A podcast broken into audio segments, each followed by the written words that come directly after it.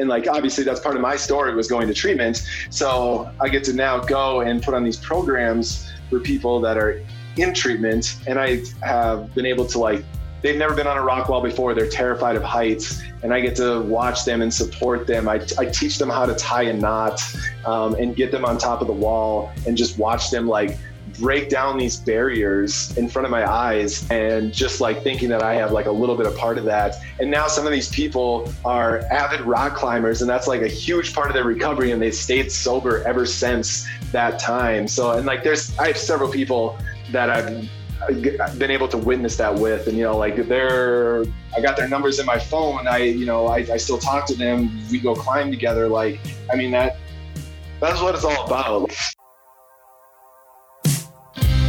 this is the nature untold podcast and i'm your host emily holland This podcast is about all kinds of sobriety, addiction, recovery as they intersect with the outdoor community and industry. Welcome to the show.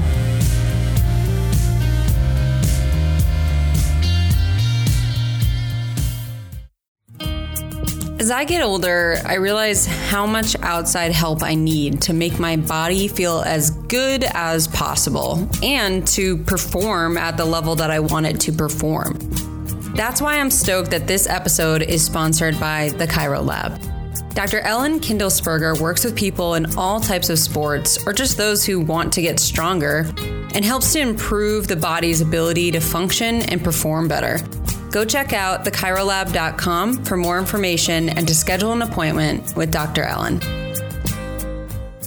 I don't know about you, but all this be indoors time called winter is bumming me out. Spring is kind of sort of happening, and I can slowly feel the ground thaw out. It is almost time for the best time of year camping season. This year, grab yourself a new UST gear tent or sleeping pad for your camping delights. I'm obsessed with the Filmatic sleeping pad myself, and my small dog Kata is also a big fan. Check them out at ustgear.com or on Instagram at ustgear. Now, on to the show.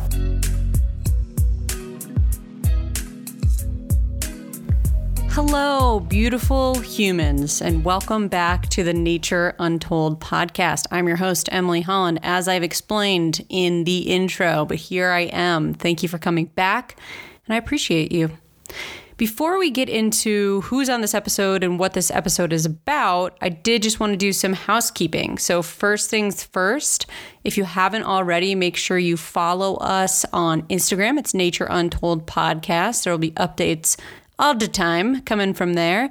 And then if you want to engage with the community, definitely check out the Nature Untold podcast Facebook group. We are doing prompts in there and people are connecting and it's really fun. And I just want it to grow and grow and grow and be a great place for people to connect. Okay. So that is the first thing. Last thing, that's not the first thing. That was the second thing I said. Emily, get it together. Really showing you guys the whole situation here in my mind. Okay, last thing for housekeeping. If you have not already, and a lot of you have, so thank you so much. But if you haven't already, please do leave a review on Apple Podcasts. That is super helpful for future conversations and the future of bringing you this podcast. So, always love to hear from you there. And I think I'm done with housekeeping. Before we dive in, I have a little bit of a preface for you. I said I would always be transparent with you about what I'm experiencing, what I'm learning as I go through this journey. And before we get into the actual interview with Jay Trebelhorn, who's a fantastic guy, I think you're really going to enjoy this interview. Before we get into that, though, I do just want to preface it a little bit with something that was going through my brain and my body as I was going through this interview. And Jay and I have talked about this via email afterwards, after I edited it. Um, and basically, the concept is that I was bristling during our interview. And I'm obsessed with this concept recently this concept of this internal thing that's happening where you're reacting to something that traditionally maybe you either learned early on, you were socialized to believe, like, I don't know, that uh, there should be a stigma around addiction and alcoholics and drug addicts. And it's conflicting inside you with what you know to be true through growth and therapy or whatever's in your toolkit for your own path. And they kind of conflict inside, and you don't really know which one is going to take over. And sometimes it's the bristle, and sometimes it's the growth. And in this circumstance, when Jay was telling his story, I let the bristle take over. It took me over. I felt like I needed to push along the story um, instead of letting Jay really dig in to all the things he had experienced, which are so, so important and crucial to obviously not only him, but then for, for you all to hear as part of his overall story. So I just wanted to talk about that up front because I do feel like these things are really important to recognize, right? I feel like this was a really important story to be told, Jay's story. And I personally felt like the bristle took over at a certain point and I wasn't able to overcome it. And that was just a really big lesson for me. So I hate to talk so much about myself before the actual guest, but I just want you to be aware of that as you're listening and and maybe this will help you to think about what things bristle within you when you're going through your day-to-day. You know, what things bring up some old habits or things that you've known to be true for a very long time or were ingrained in you from a young age and that you've since unlearned but that's still part of you, right? So I hope that that will prompt you to have some curiosity about your own bristle. I just also wanted to share that because I think it's important to understand that I am still learning how to destigmatize my own sobriety and how that fits into the greater narrative. And so I just really want to own up to the fact that during parts of this interview, I didn't show up in the way that I wanted to. I didn't show up in the most empathetic, understanding way. And that's totally on me. So it's not like I'm blaming this internal thing for challenging me and and that's the problem. It's that hey, I'm recognizing that I could have done this a lot better uh, with a lot more empathy. And um, I just want you to be aware of that as you're listening. And I really appreciate you hearing me out. And I just want you to know I take an immense amount of responsibility when it comes to these conversations. I take that very seriously when I don't show up in the way that I want to. So just want you to be aware of that. And thanks for listening to me rant for a while. And I do really think this episode with Jay is going to be fantastic to listen to. He's an awesome guy. He's an instructor for the Phoenix, which is a sober active community. He's based out of Denver, and he just talks through this kind of challenging, you know, period of years that he had with addiction. And now he's a guide that gets to kind of showcase what it means to go in the outdoors and how can that can be a crucial, crucial part of your recovery. So please, please enjoy this episode with Jay Troublehorn.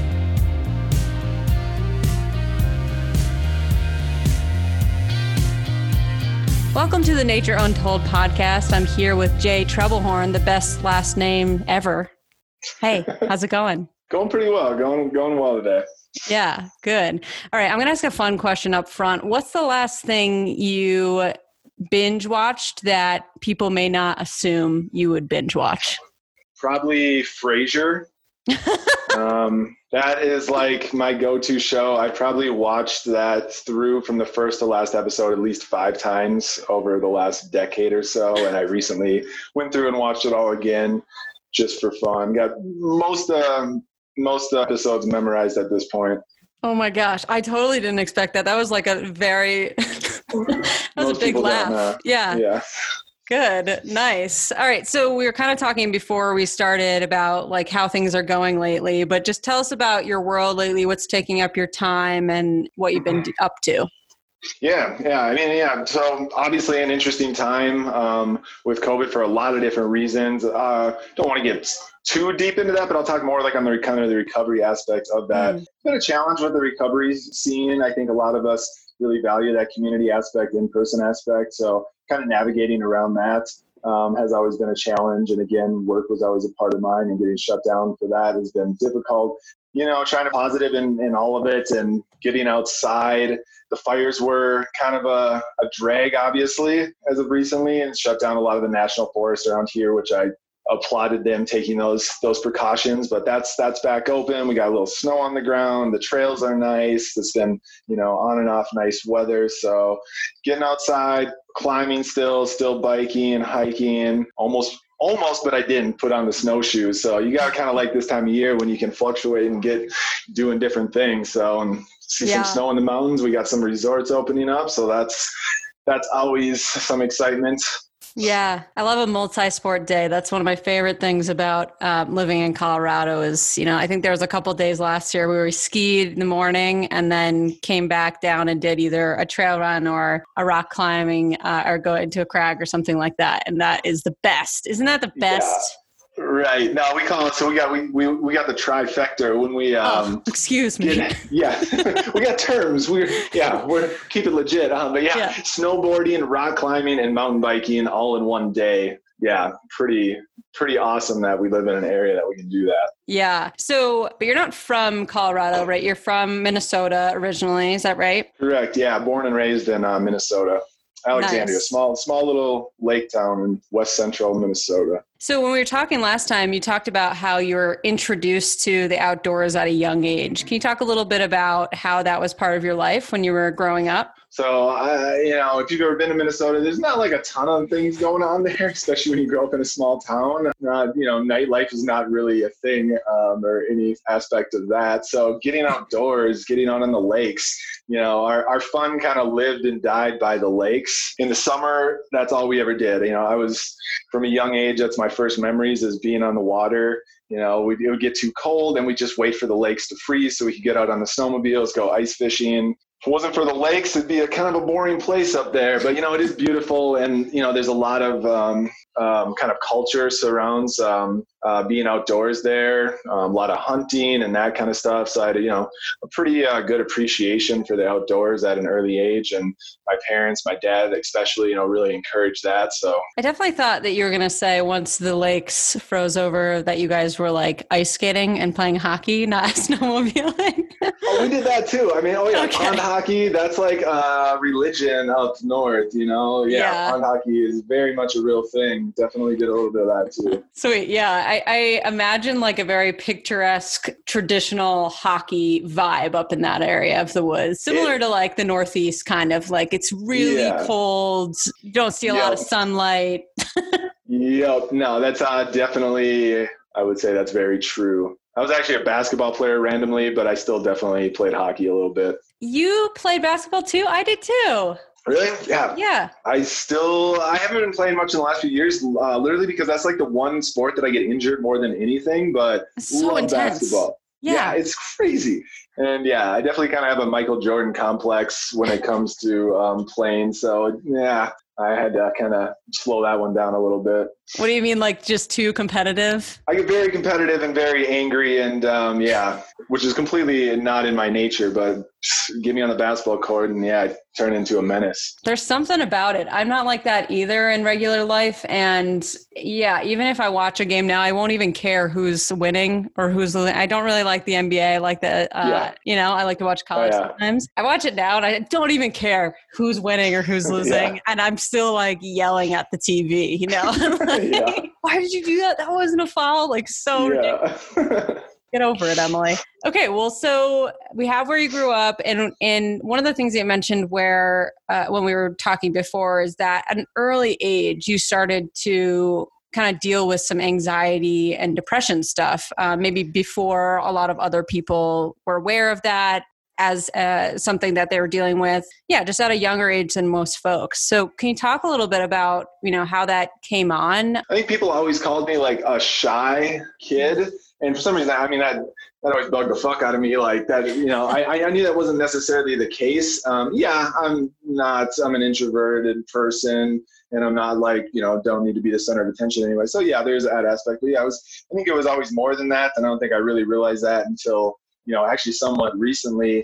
And I always just kind of felt out of place um, in social situations. There was a, um, not a normal feeling. Um, and I guess you could kind of chalk that up to like, yeah, very anxious, um, anxiety kind of type feeling.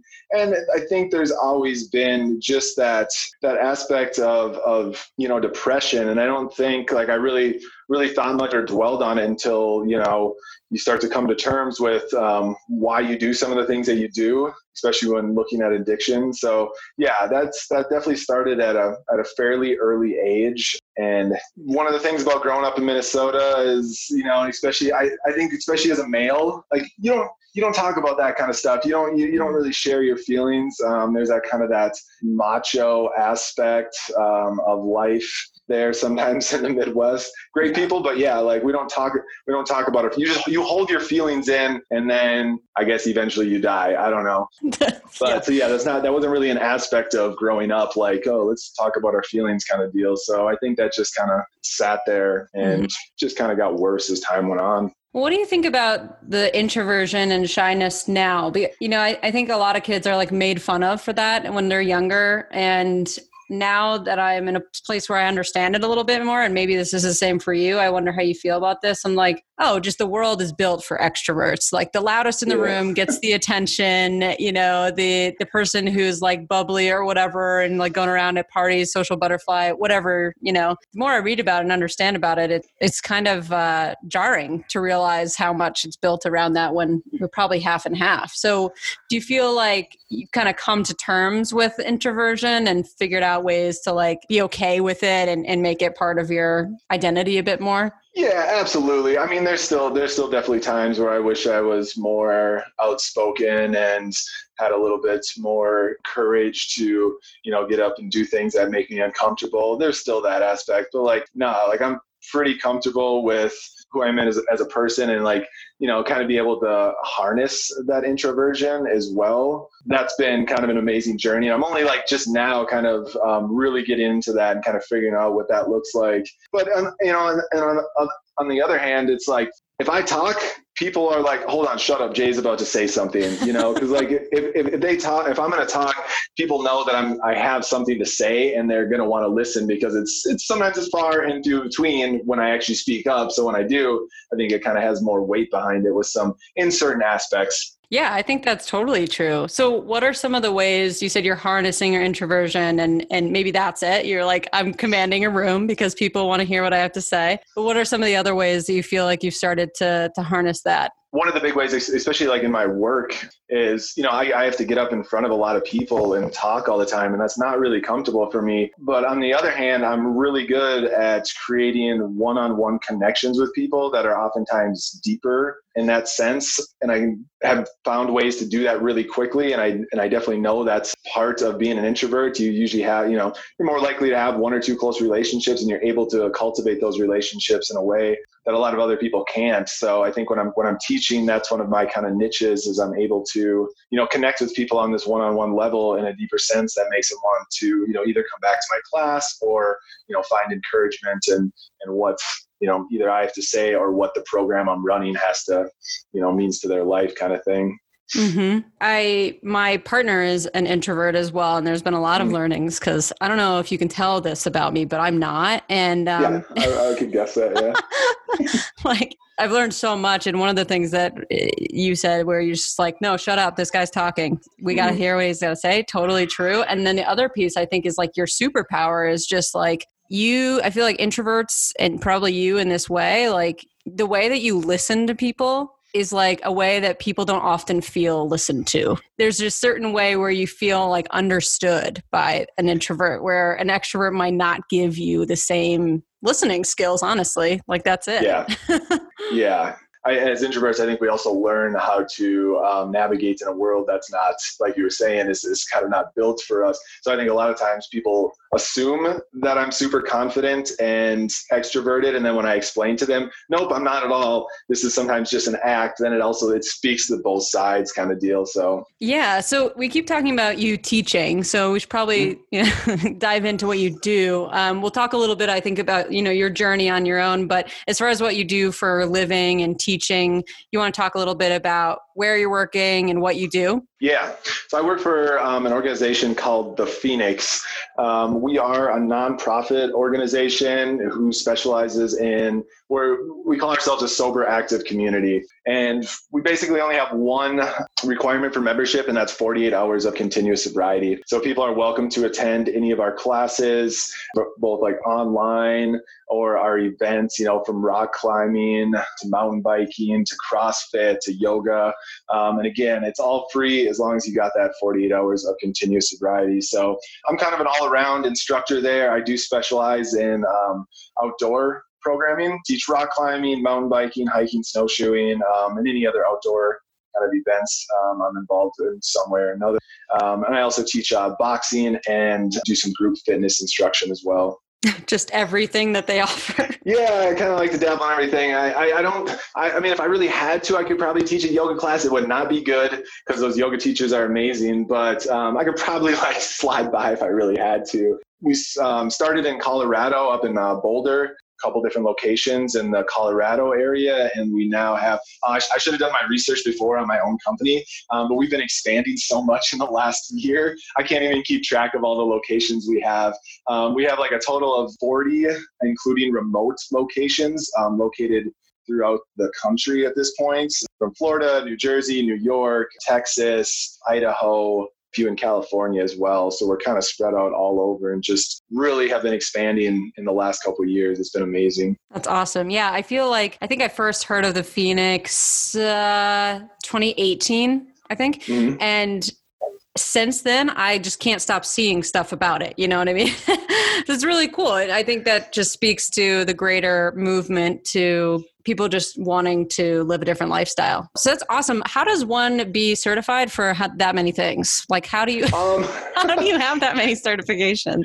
So surprisingly i don't have like a ton of certifications. I have some basic um, I did, you know, I, I so I did um, end up graduating from Western State University with a degree in recreation and outdoor education, which is kind of um, an all-encompassing type mm-hmm. of deal. And you know, with the, with the outdoor world, there's we're getting more organized with all our certifications. But for years, it was kind of like, ah, oh, you're really good at climbing, you should go guide climbing, you know. Um, but now, you know, we do have the AMGA and all that, so we do have um, certifications in in in those areas. And then the one kind of standard for outdoor type programming is having your wilderness first responder for sure. So that's yeah, those are kind of the big ones. And then I also have like a CrossFit level one certification and some avalanche certifications as well. So, but yeah, there's a lot more to get. I'm, I'm, I'm kind of working on that right now. Much, much, much more to go. Well, that's incredible. I mean, I love hearing about this because I think to your point before, like the connection and knowing that you have a place to go is, is a big part of uh, sobriety and recovery. So that's really awesome. So we can talk more about the Phoenix at some point, but I'd love to just kind of take a step back and understand your journey with addiction and sobriety and, and into mm-hmm. recovery. So, first, I, I just want to kind of level set and understand for you, you know, what does sobriety actually mean?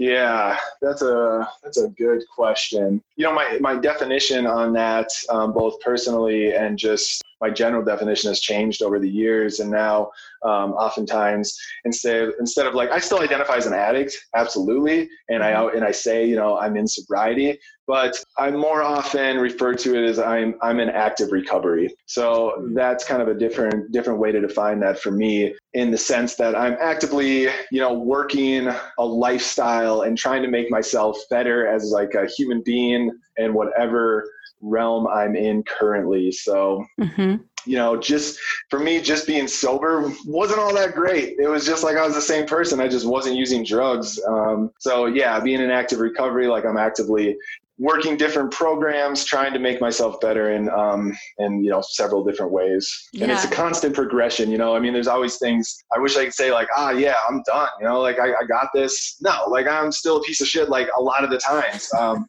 and I still need to work on that. And I realize that. But I think yeah, just being aware of that and just continually trying to progress towards something better is kind of mm-hmm. my definition of uh, being in sobriety or being in recovery. So, when did this all start for you? So, we kind of talked about the anxiety and the depression early on. So, when did it start for you? Were you in your teens? Like, how did it begin? Yeah, I was pretty young. I don't remember, like, a lot of people remember that first time. I remember, like, the first time I drank, maybe. I don't, but I don't remember, like, when you know, it kind of started. But I, I do recall, you know, it was definitely part of the the anxiety and the depression. You know, drugs are a really good way to temporarily get rid of anxiety and depression. It doesn't work long term or for very long at all, honestly. But um, for that brief um, amount of time, yeah, it works. But that's about it. And then it just makes it worse on the back end very quickly. So yeah, I mm-hmm. think I started using that. Um, as just kind of like you know a crutch to be around people to not feel weird about myself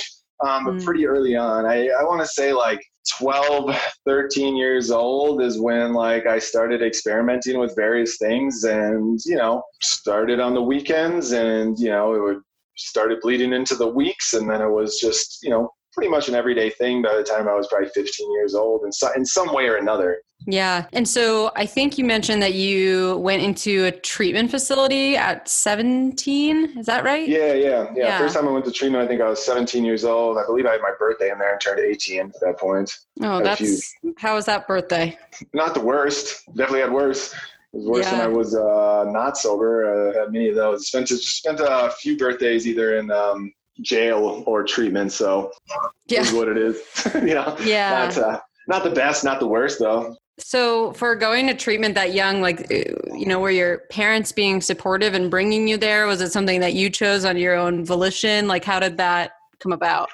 A little bit of both. So I have like the best parents um, you could ever have. They're the nicest people in the world. I had a great childhood. I owe them so much. I definitely would not be sitting here. Probably, I probably wouldn't be alive if it wasn't for them and their caring and love. So I was like really blessed when it came to them. And um, you know, they're still still have a great relationship with them today. It's probably stronger and better than ever. But so yeah, they've they've been absolutely supportive um, with me for me um, through my entire addiction and i know it's it's definitely taken a toll on them throughout the years so i got to give them some credit there. But yeah they're very supportive in getting me in to in my the, that first treatment and just kind of trying to help and meet um, whatever you know needs i had at that point.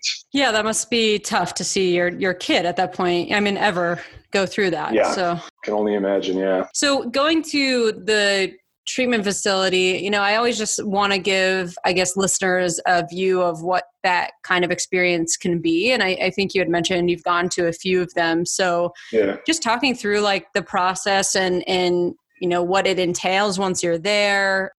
Yeah, I think, you know, it was it was different each time. I went to kind of the traditional treatment you think of, like 28 days. So you're there, you stay there, you go through a lot of groups and therapy and talking about your addiction with, with other people um, that are kind of going through the same thing. So in that way, it's extremely cathartic and therapeutic to be able to do that. You learn skills on how to, you know, regulate emotions, um, on how to deal with cravings and that kind of thing. And I think one of the main things is just you out of your life for 28 days. So yeah, huge fan of treatment.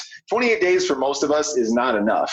28 days is just a start. You know, I, I don't think, and maybe the first time I went 28 days was maybe enough, but the second and third times I went, like I was just getting back to like I don't know, I don't even want to say like a baseline. I was just starting to be like maybe a human being again. It took at least six months. So there's very, very good things about the 28 day um, approach, in my opinion, but there needs to be some kind of follow up after. Most of us are not, you know, fixed after 20 days. Some people go in 28 days, bam, like never, never drink or use again. And like, I don't want to say I don't like those people, but they, I'm, I'm jealous of them because I wish that was part of my story. I'm just like, yeah, 28 days, I got that. You know, they taught me everything I needed. It was not the case. So, what is the? There's no transition plan generally from what you've experienced, like afterwards. There, there is, and a lot of treatment centers, especially now, are really realizing um, the benefits of that. And there's a lot of long, more long-term programs out there now, from six months to a year to 18 months. So they they they realize that and they're getting better. And a lot of there's a lot of really good programs out there that um, have like some kind of transitioning. So yeah, you go to your 28 days of inpatient, um, then maybe you get out and you're you're still like in like maybe a sober living environment and you're taking groups three to four days a week or um, and then there's a step down process from that where you're still living in um, like maybe a sober living house of some sort and but you're you can go get a job so that, yeah there's like phases in some of these programs now and and to me especially if you're you know if you're like me and you're shooting heroin every single day or using meth or drinking every single day like that's probably one of your better options. You know, everybody's different, and I'm sure I'll touch on this in some point in recovery. And there's different, you know, pathways for everybody. But for a lot of us, we probably need that initially. Yeah. So from that first treatment facility after the 28 days, like where where where do you go next? What is the next piece of the the story there? that was like pretty early on. So I remember that the first one, 28 days, um, I was out after that. I think like they told me to go to some AA meetings or something. And I still remember my first AA meeting very well, though. I was by far the youngest person there, probably by 20 years. I remember you could still smoke in the meetings at that time. And oh, it was wow. in this like tiny little room. There's probably like 15 of us in there just smoke filled and you're like yeah, just, yeah, you literally were just like pushing curtains away of smoke um, to just get to a chair and yeah it was not it wasn't a terrible experience but like yeah i didn't really feel like that was my community 40 to 50 year old plus people smoking cigarettes sitting in a room just yeah it's 18 yeah. years old was not really kind of my thing so didn't really do too much follow-up recovery after that and i think i actually lasted like five or six months, which was like, eh, that's not bad, you know, to start with. But yeah, there was a pretty quick relapse after that. And then it just kind of started up again with, you know, drinking and all that stuff. I know we talked a little bit about a couple of relapses that you, you've gone through. And mm-hmm. I want to be cognizant of what you're comfortable sharing. But what were the triggers for you for those experiences? Yeah, yeah. I think initially it was kind of like, oh, I've been doing really, you know, I've been doing really well. Like I can probably just have a few drinks here and there. Eventually, like you realize that that's that's not the case at all. Especially, you know, when I kind of graduated to like a little bit harder drugs. You know, like you're not you you're never just like, oh, I can. I'm just gonna shoot heroin tonight. You know, that's that's that's a normal thing to do. That's what normal people do. No, like there's no kidding yourself at that point. But I think early on, like, yeah, absolutely, it was like, oh, I can just have one drink at this party, have a few, you know, a few hits of weed, like I'm gonna be all right. Like it's, you know, yeah. Initially, that was kind of the thought process. Or I'm not gonna drink hard liquor. I'm only gonna drink beer because I won't get as dry. I won't black out at least, you know. So there's like those stupid justifications. I think initially that you can tell yourself to get away with it. And initially, like when I was younger, you know, 18, 19, 20, I think I could get away with those excuses. Eventually, after, you know, many relapses after that and the harder drugs, it's like, nah, I just don't like who I am right now. No other reason, or don't really need much reason at all. I just want to get high. In that time period, like, you know, what's going on around you? Are you in college? Are you I'm just trying to understand was, sort of the trajectory yeah, too. Yeah. yeah. So I graduated high school and um, yeah, applied to a few different schools. I was not really into um, that at that point. I did. I think I stayed home for a year and had a job and used here and there. And yeah, it wasn't really great.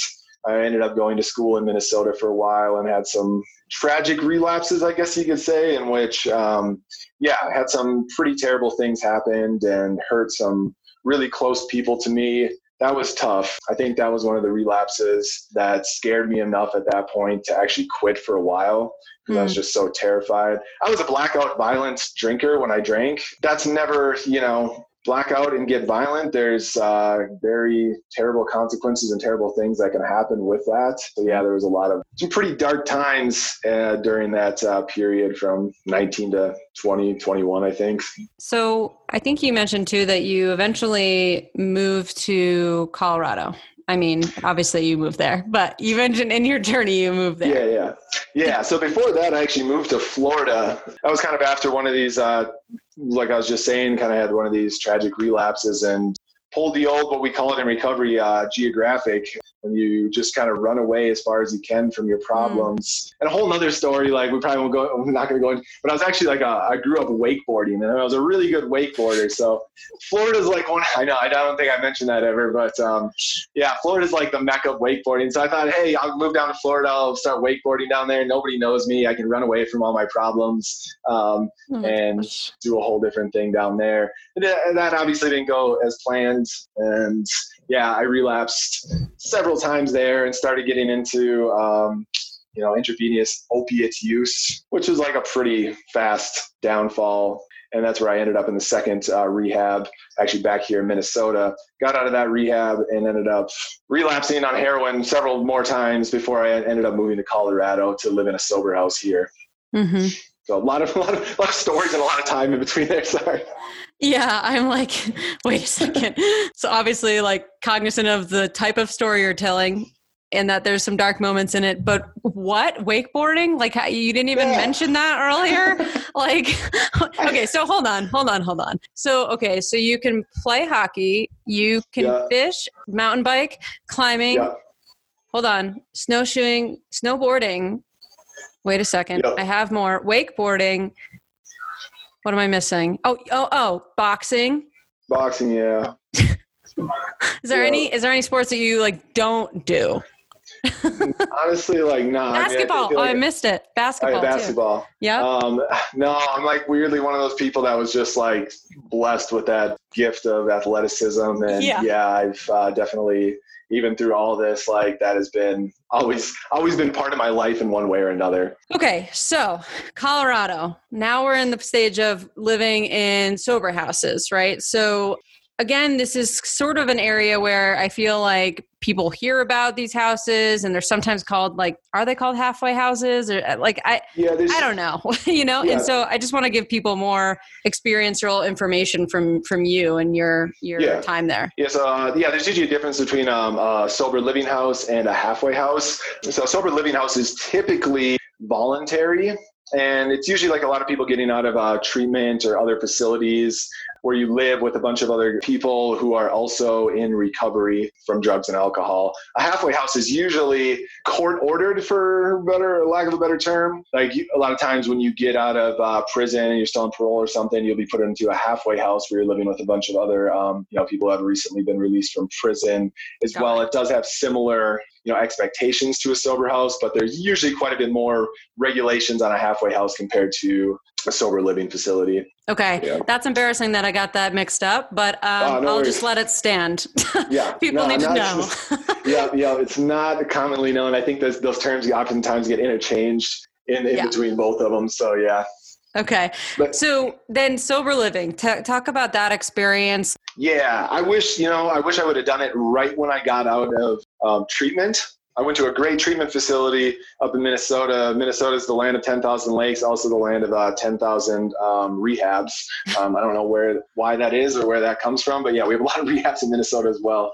Um, so I wish I would have done that straight out of uh, rehab because I did not. I went back and like lived in my hometown at I don't even remember how old I was 22 23 24 I don't know but yeah it just was not a good environment and relapsed and um, continued using and it was just I was hating life so needed to make a change and I don't know why I chose Colorado like there was no real um, reason I'd only been out here once before but I was just like yeah I need to go somewhere different. Maybe the mountains have something. I don't know. So yeah, I moved to a sober living house in uh, Loveland, Colorado, and I love sober living. I would recommend it to anybody. It's a great, great environment. You're living with other people who are having like have had similar experiences to you, you immediately have that community. There is like a lot of, you know, rules um, around. So you got chores, you have to do things, you have check-ins at nights, you have to go and take breathalyzers and UAs quite often. So there's that accountability factor. Um, and you have that immediate support system with all the guys you're living with there.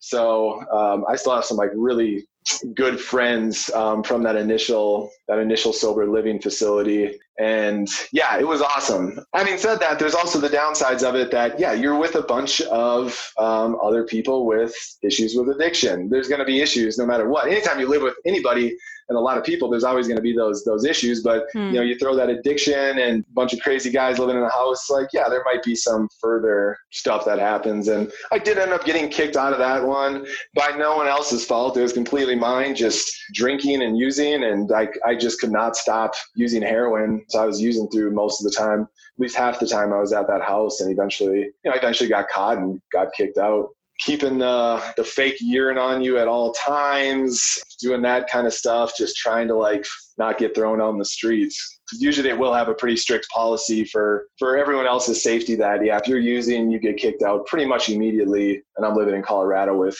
you know no didn't know anybody didn't have anywhere to go so i didn't mm-hmm. up on the street i also didn't want to use but yeah did moving to colorado feel different than the move to Florida as far as like what is it called? Pulling a geographic? Is that the right term? Yeah I yeah that this one was different. I mean in a sense like I was still I was still running from some problems but it wasn't like the time before where I didn't confront those issues at all and mm. just like just literally ran away from them and didn't just wanted to ignore them. The second time it was just like I, I knew life was not going to work for me. I needed something more. Um, I needed something different. I needed some new experiences. Um, so there was more a positive aspect. I know like some probably some old my old AAs, old school AA friends would be rolling their eyes and be like, "Nah, you're just you just got that was just a geographic." But whatever, I don't know. This, but this definitely felt different. You know, the inspiration. I wanted to make a better life for myself, and I wasn't, you know, running from that much at that point. Were you at this time were you already doing all the outdoor sports that you do now or no. that, will that come later? Yeah. Yeah that's so i you know i grew up snowboarding in minnesota but it was a much different snowboarding. We had one small hill probably uh, 45 minutes outside of our town and like when i say hill it, it was a hill. I don't think people in colorado like know what we what what we grew up on back in minnesota it was just yeah. this ice slope like probably 200 yards maybe was the longest run of ice, just an ice slope. So that was my like introduction to snowboarding. And we we oftentimes like pulled each other behind the snowmobile out on lakes. That was by far the best riding we ever did. And we'd set up like old canoes and jumps and that kind of stuff out on the lakes out there. So mm-hmm. yeah, I had grown up snowboarding, but that was about it. I really had no didn't really do a lot of outdoor sports. I'd never rock climbed, had never climbed a mountain or done anything along those lines. So that was that was all new. I had no experience with that. Then after these couple of sober living situations, what was the tipping point for you in which you switched over to being in, you know, what you call active recovery for you? Yeah, I mean, it was a long process. I got kicked out of, uh, I think, uh, three different sober houses. Um, I was on methadone for a while. I was on Suboxone as well for I was on Suboxone for a very long time. Sorry, what um, what are what is Suboxone? Uh, Suboxone is a opiate uh, opiate replacement. So what it does is kind of binds to your opiate receptors in your brain. So it decreases your cravings and does not allow you to use um, heroin. So when you use heroin, it just blocks that from taking any effect on your body. So mm. basically, if you're taking Suboxone or any form of that, um, the locks, a few different, there's a few different kinds out there now. Yeah. Um, I'm blanking all the names, but anyway, yeah, you it decreases your cravings, and even if you use, it does has no effect when you're on it. So pretty much yeah, you can't use. So it's, it's, it's a miracle drug in that sense. Like I would go from like a down and out, you know, completely strung out heroin addict to a feeling good, productive member of society within like a day or two. So it has like some great uh, potential. It's hard to get off of. There is withdrawals that are associated with that. So a lot of us, and I did many, many times, tried to get off of it and went back to using heroin immediately because I didn't want to couldn't deal with the withdrawals from that, and that was a vicious cycle as well. So mm. went through that for years and years. You know, probably four or five years of continuously getting off that, relapsing on heroin, and I also started using cocaine and heroin. So shooting up shooting speedballs at that point a lot. Mm-hmm. And yeah, eventually ended up in rehab again. Another soul got kicked out of that one again immediately. I think I relapsed out of that rehab within I think less than 48 hours of getting out of that one. So yeah, there was uh, a lot, a lot of heroin use at that time. I just could not break that pattern. Again, that kind of comes back to the what we were talking about before. I went to 28 days. 28 days, I got out of there. I was still in like full withdrawal for the most part, just in so much pain. I just wanted like a little bit of reprieve from that. And I, you know, I remember the first I was supposed to go to an NA meeting and instead, I went downtown and scored a bunch of heroin, and then that was it. I was off to the races. I had to check into my sober house the next day. I showed up completely high. It was weird. It was a it was a Christian sober house, and most of them didn't. I don't know if they just didn't know what heroin addiction looked like, or or what, or they were just you know they're Christians, so they're really really nice people, and they just wanted to help me, or they thought they could. Um, but I remember falling asleep at the table while we were eating dinner, and then immediately after dinner. I ran to the bathroom to vomit, but I didn't know where the bathroom was because I'd never been there. So I vomited all over the floor and they still took me in. Yeah, but I got kicked out pretty quickly after that for obvious reasons because I did not stop using it all. So then what brings you, I guess, to now this period of, of yeah, I'm just, I, I'm so fascinated by, you know, you've been through so much, you've been through this cycle, you, you know, you've had so much stuff happen in your life because of this and then there's yeah. like a, a, moment or a bunch of moments that kind of come together really serendipitously many times and i, I just mm-hmm. think that that can be you know really beautiful for other people to hear as well yeah yeah yeah and it's hard to touch on those without like going through some of these stories so i apologize. no no this but, is this is exactly what i wanted yeah. you to share you know this is important yeah, to share so thank you for so, doing that so after that, I kind of realized again, it, it, kind of comes back to like it's half geographic, um, pulling that whole maneuver again. But I kind of realized that I needed to get out of the city. The city was not my place. It was just too tempting for for many reasons so I ended up leaving again. And, you know, this whole time, like, I don't want to be using, like, it's not something I'm enjoying at this point. Life is miserable. Mm-hmm. Like, this through this whole time, it is just misery after misery yeah. and nothing like it. Yeah, it was painful all the time. Um, life was not fun for the most part. And I, you know, I kept trying to get back into school. I had had to um, drop out of school several times through these points. I was going to Metro State. I ended up graduating with a uh, bachelor's degree um, after attending six total universities and three different states. So I have a long history of school career as well. Um, and so I'm dropping out of school constantly, trying to get back into it. Finally, I get out of Denver and move up to Aspen, Colorado in the hopes of just kind of creating a new life. Well, you know, the, the, the old saying is like, wherever you go, there you are, mm-hmm. and there are mm-hmm. your problems too. So I wasn't really willing to address these problems at that point and, you know, was trying here and there. Like I tried going to meetings, I tried doing different things. And it was slowly, you know, I, w- I was learning things, I was picking things up on my own after some exploration, but like there was still there the that use was still there and it kept coming back and I would stay sober maybe for, you know, a week at a time and then for whatever reason I would go back out and use and at that point it started getting really dangerous.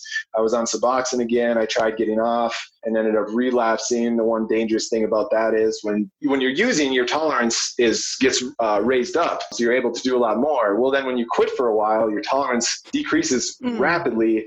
So that next time you go out and you use even less than you normally were, um, there's a very good chance you could overdose. And I had some pretty serious overdoses. I was dead, very, very dead. Um, and they were able to bring me back with uh, several shots of Narcan and some CPR. And I'd like to say, like, oh, then I got it. You know, I was scared. Like, no, that, that wasn't it at all. I just had to change my behavior. I, I would write notes. I'd put notes in my front pocket and be like, hey, if you find me, I probably overdosed on heroin. Call the ambulance to shoot me up with Narcan, you know, and I would use mm. in like public places. So I, I, fully expected to overdose again. I just didn't want to die. I knew that, but I wasn't also willing to quit. So there was like that whole thing going on mm. in my mm. head at this point. Like, I don't want to die. I don't want to stop using, but I know I can't use anymore, otherwise I will die.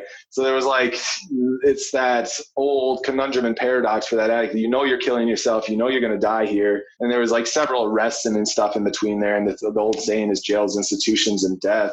If we keep using, like that's what's going to come of us. And like, yeah, absolutely. I experienced all of those things and luckily somehow i'm not dead. So there was you know i knew that this had to be addressed. I knew this had to like something had to come to a head. And i just started to kind of explore and figure out different things. And this is you know through this time i'm still getting into the outdoors here and there and i'm creating a life around that. And i kind of realized like okay I need to figure out my passions, what I'm passionate about, and kind of move towards that direction. It was a struggle I was able to get into Colorado Mountain College in Glenwood Springs and started taking classes there for recreation and outdoor education. And I think that's kind of when it like started to click. Like I really enjoy doing this. You know, this is fun. This is this is something different than anything else I've experienced. This is a challenge for me, and started moving in that direction to find these new challenges and self exploration, and you know, finding different avenues of recovery there while still going to a lot of meetings and still doing the that that type of thing. So yeah, that was kind of one of the major turning points. I was able to also find a community of friends. For the first time, I had been in Colorado. I've probably been living here six years. I don't think I really had a friend through that entire time. Like I don't I always consider like my friends like who I could call if I got a flat tire on the road. You know, who would I call? Like I, don't, I didn't have one, a single person that I could probably could have called in Colorado that would have been able to come pick me up for those first six years. But in Glenwood Springs, I was able to kind of cultivate that, have some friends, and create start creating this community of people that you know like to do things. Um, you know, knew my knew my background. Some were somewhere in recovery. Most weren't actually, which was kind of strange. Um, and they're actually still some of my best friends today. They were just happen to be very awesome, supportive people. They would still go do their thing, you know, at night, and I would I would either go home or or they would have a night where they're hanging out with me and they wouldn't use or drink or do anything. They were just those kind of people who were very supportive. So that was a huge turning point. Was finding that community of people and you know, having some friends and being able to kind of start on that path to recovery. Yeah. I think the thing that is really pointed to me is finding the people to your point that you can call if you get a flat tire that will come yeah. help you if you need help in a way that is not destructive to your recovery and i think the other part of that too is like i'm sure at that point maybe you had this experience too like other friends quoting thought were you know in your circle you know those people kind of fade out when you start mm. to have mm-hmm. these more true friendships did you find that was the case as well Oh yeah, absolutely. Like yeah, all the the few people that I had, I guess you you call they, they were never friends, but the people I used with, as soon as yeah. I stopped using, I had never heard from them again. You know, there was no hey, how you doing kind of thing, or like you know, text. No, it was yeah. if I'm not using, they're not around. So you definitely figure out who your real friends are through those times as well. And so then in in like going outside and doing all these activities with this like new group of people who are incredibly supportive, you know, what were some of the joyful moments that you were having while you were figuring out that you really love this outdoor recreation, whatever form that might take? Yeah, I remember. Uh, However many of the yeah. sports.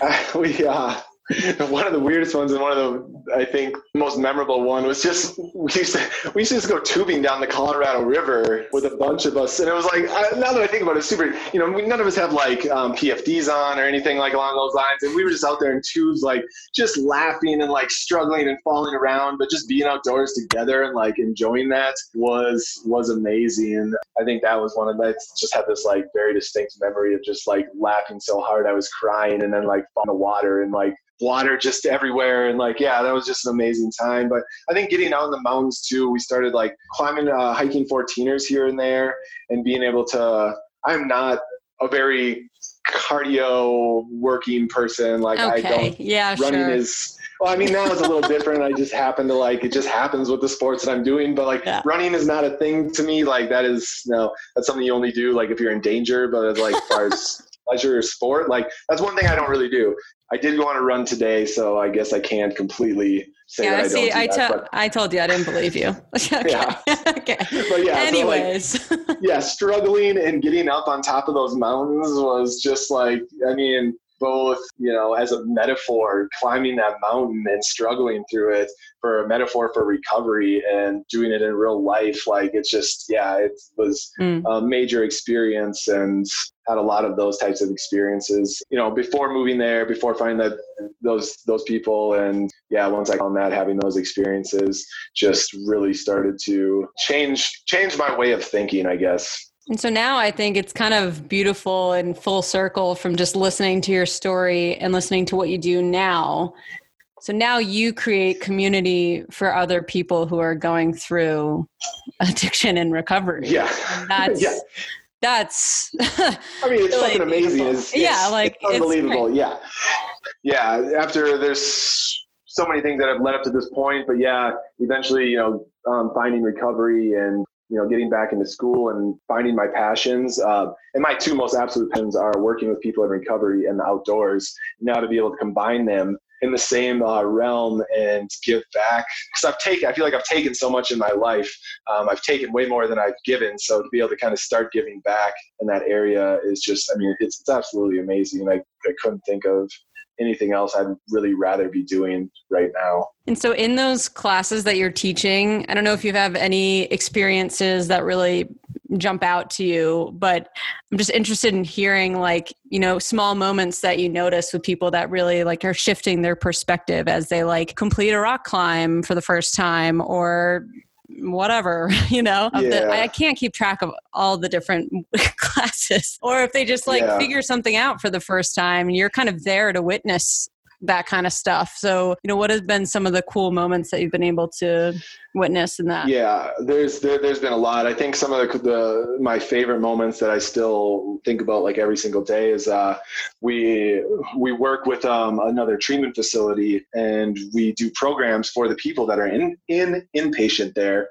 Um, and like obviously that's part of my story was going to treatment. So I get to now go and put on these programs for people that are in treatment and I have been able to like they've never been on a rock wall before. They're terrified of heights, and I get to watch them and support them. I, I teach them how to tie a knot um, and get them on top of the wall and just watch them like break down these barriers in front of my eyes and just like thinking that I have like a little bit of part of that. And now some of these people are avid rock climbers and that's like a huge part of their recovery and they've stayed sober ever since that time. So, and like there's, I have several people that I've uh, been able to witness that with. And, you know, like they're, I got their numbers in my phone. I, you know, I, I still talk to them. We go climb together. Like, I mean, that, that's what it's all about. You know, being there for them mm-hmm. at the start and just helping in whatever way I possibly can and just watching them grow and become stronger in their recovery,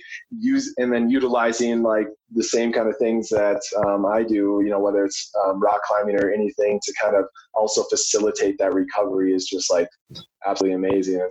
And so now when you're thinking about like your recovery, your active recovery, and kind of the toolkit, if you will, that you use to remain mm-hmm. in that. What comes to mind besides obviously, like we're talking a lot about outdoor sports, how they're therapeutic and breaking down barriers for yourself and others. But, you know, outside of that, what kind of things do you um, use as part of your active recovery? Yeah, there, uh, you know, there's, there, there's a lot of things. I think one of the biggest ones, and especially what I found through the Phoenix and through other avenues of recovery, is just having a community to rely on so that I don't have to do it all by myself. I'm a pretty self reliant person and pretty independent when it comes to those. Well, pretty much everything, but especially when I was um, with my recovery, I try to do literally everything myself. And I still have a lot of tools that I can utilize by myself, but being able to rely on a community, because I don't, I don't have all the answers. I, I, don't, I wish I knew what I was doing most of the time. Like, no, I'm, I'm still flailing most of the time, but like a lot of it happens to work. But I can rely on that community to give me support if, you know, I'm struggling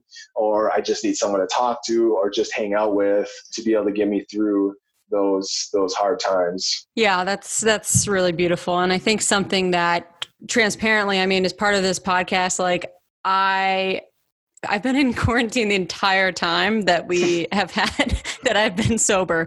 So yeah. um, finding community around is yeah.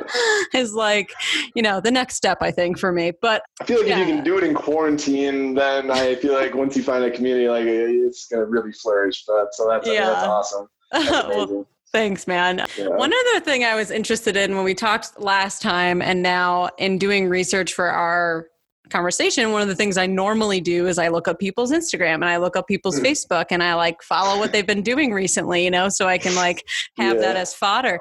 You don't have any of that. No, I don't have a single social media platform or yeah, no, absolutely. Yeah, no. Is that intentional? It is definitely intentional. Yeah. Yes. Is that kind of part of, do you feel like your like toolkit as well to just not have that kind of stuff in your life that those influences? Absolutely. Yeah. I felt like through so much of my life, I was chasing either like approval or some kind of like extrinsic motivation, you know, like mm. before, before with sports or whatever, like I wanted to be the best, and that's what gave me satisfaction, being the best and having other people tell me I was the best. Mm-hmm. So when it came to like outdoor sports, I was not I was terrible. I'm still pretty bad. Like I do a lot of things, but I'm not really good at them. The motivation that came from that was just for myself. It was completely intrinsic. I only did it for myself. So part of the uh, kind of my recovery like philosophy and some of my greater principles are just doing things that I enjoy just sole reason because I enjoy them. I don't, you know, posting a picture I feel like will give me that extrinsic motivation where someone's like, oh, you're awesome because you did that. And then I'll start going down that avenue kind of thing, doing doing things for other people when this this is about me. This is this is what I want to do for myself. Yeah. Man, I think that is so awesome. I do not have the strength to do that. So uh, good on you. But to have so much self awareness around that, gosh, I think a lot of people could benefit from that as well. It's pretty addictive in itself. So yeah. there's so yeah, so there's also that aspect of it as well. Um, and I try not to like, you know, if, if people want to utilize social media for, for whatever reason they want to utilize, like no judgment, absolutely not. You know, yeah. I just know my personality personally, and I know that that would be a slippery slope. That I can also I can get addicted to anything. You know, like literally anything. I've been very to sparkling water before, um, which I'm currently drinking. I, I, got that under control. I'm doing all right. Um, but yeah, like I could literally get addicted to anything. And I know that social media has that type of pull and dopamine release for me. So like, yeah, it's just something I just kind of steer clear of for that reason as well. Yeah, well, social media and and uh, bubbly, I yeah. just can't stop. I mean, I was like telling myself, okay, first year just going to focus on the alcohol. Then we'll look at yeah. the other stuff I'm addicted to. well, cool, man. So you've given, I think, a lot of awesome advice during this, but I, I want to ask sort of the same question we ask of every guest on the show. And, and that is for someone who's going through their version of addiction, whatever that means, or just mm-hmm. questioning their lifestyle, what would be the first piece of advice that you would give them?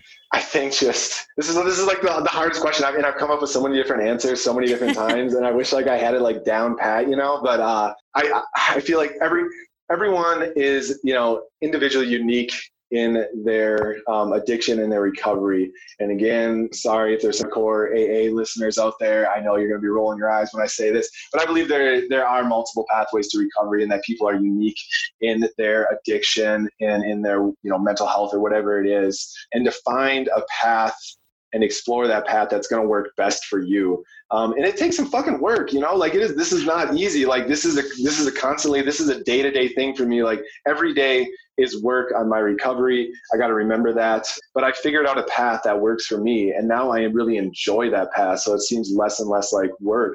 Mm. But you know, mm. there's there's your traditional avenues like the treatment and um, medication assisted treatment and going to AA or NA or you know going to therapy.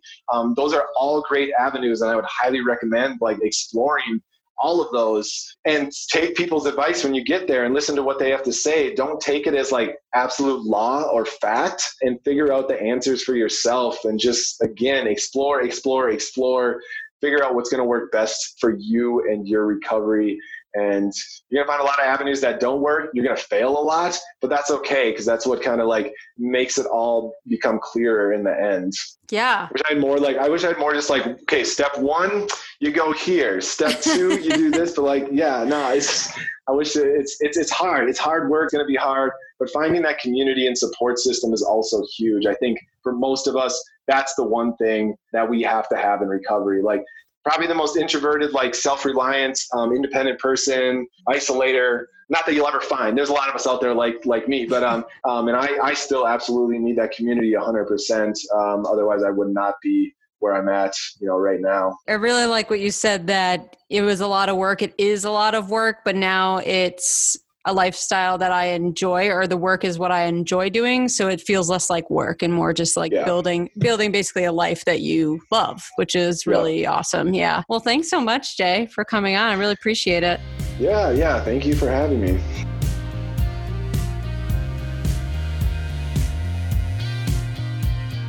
Thanks again to Jay for dealing with me and coming on the show.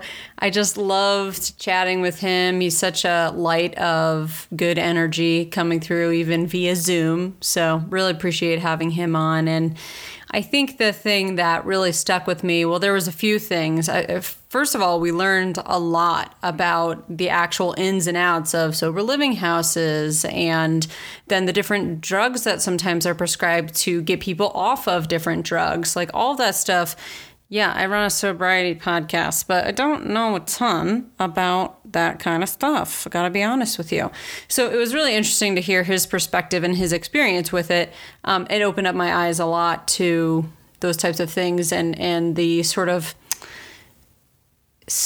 scariness, I would say, of like pharmaceuticals, although that can be also really helpful if that's what you need to come off of drugs, right? So it's a it's a weird nuanced situation. So that was really interesting. And then the other thing that really stuck with me, which I'm sure stuck with a lot of you, is really finding that supportive group. How damn important that is. If you have people in your life even if you're not sober yet, but you're thinking about it, or you know, you're, you're, maybe you're feeling like you're in the throes of addiction right now, if that's what you want to label it, you know, whatever it makes sense to you. But if there's people in your life who you're worried about their reactions if you go sober, get those people out of there.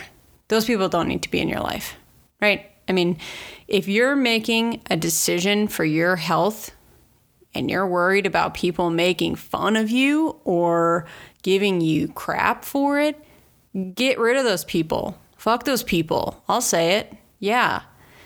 And that's just not in the outdoorsy space, but that's with anyone, right? Guys, we only have a little bit of time on this earth. Do not spend it with people who are not going to be supportive of decisions you're making for your own well being. Okay, I'll get off my soapbox there. But I do think having that group that you can go out in the outdoors with and either learn from them or you can kind of show them some stuff, I think that's so, so important. And of course, that's not the thing that fixes you or gives you, you know, helps whatever ails you.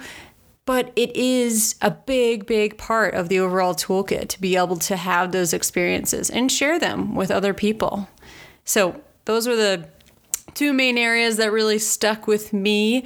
Jay doesn't have any social media, which I really appreciate. So I will not be shouting out anything except for the Phoenix. They're a great community, so go check them out. Like I said, they're free and they're nonprofit, and the only requirement for membership is 48 hours of continuous sobriety. So, really cool group, and you should definitely check them out if you're looking for that type of community. Thank you again for listening, of course. And as always, you can find us on the social interwebs, and we'll catch you next week.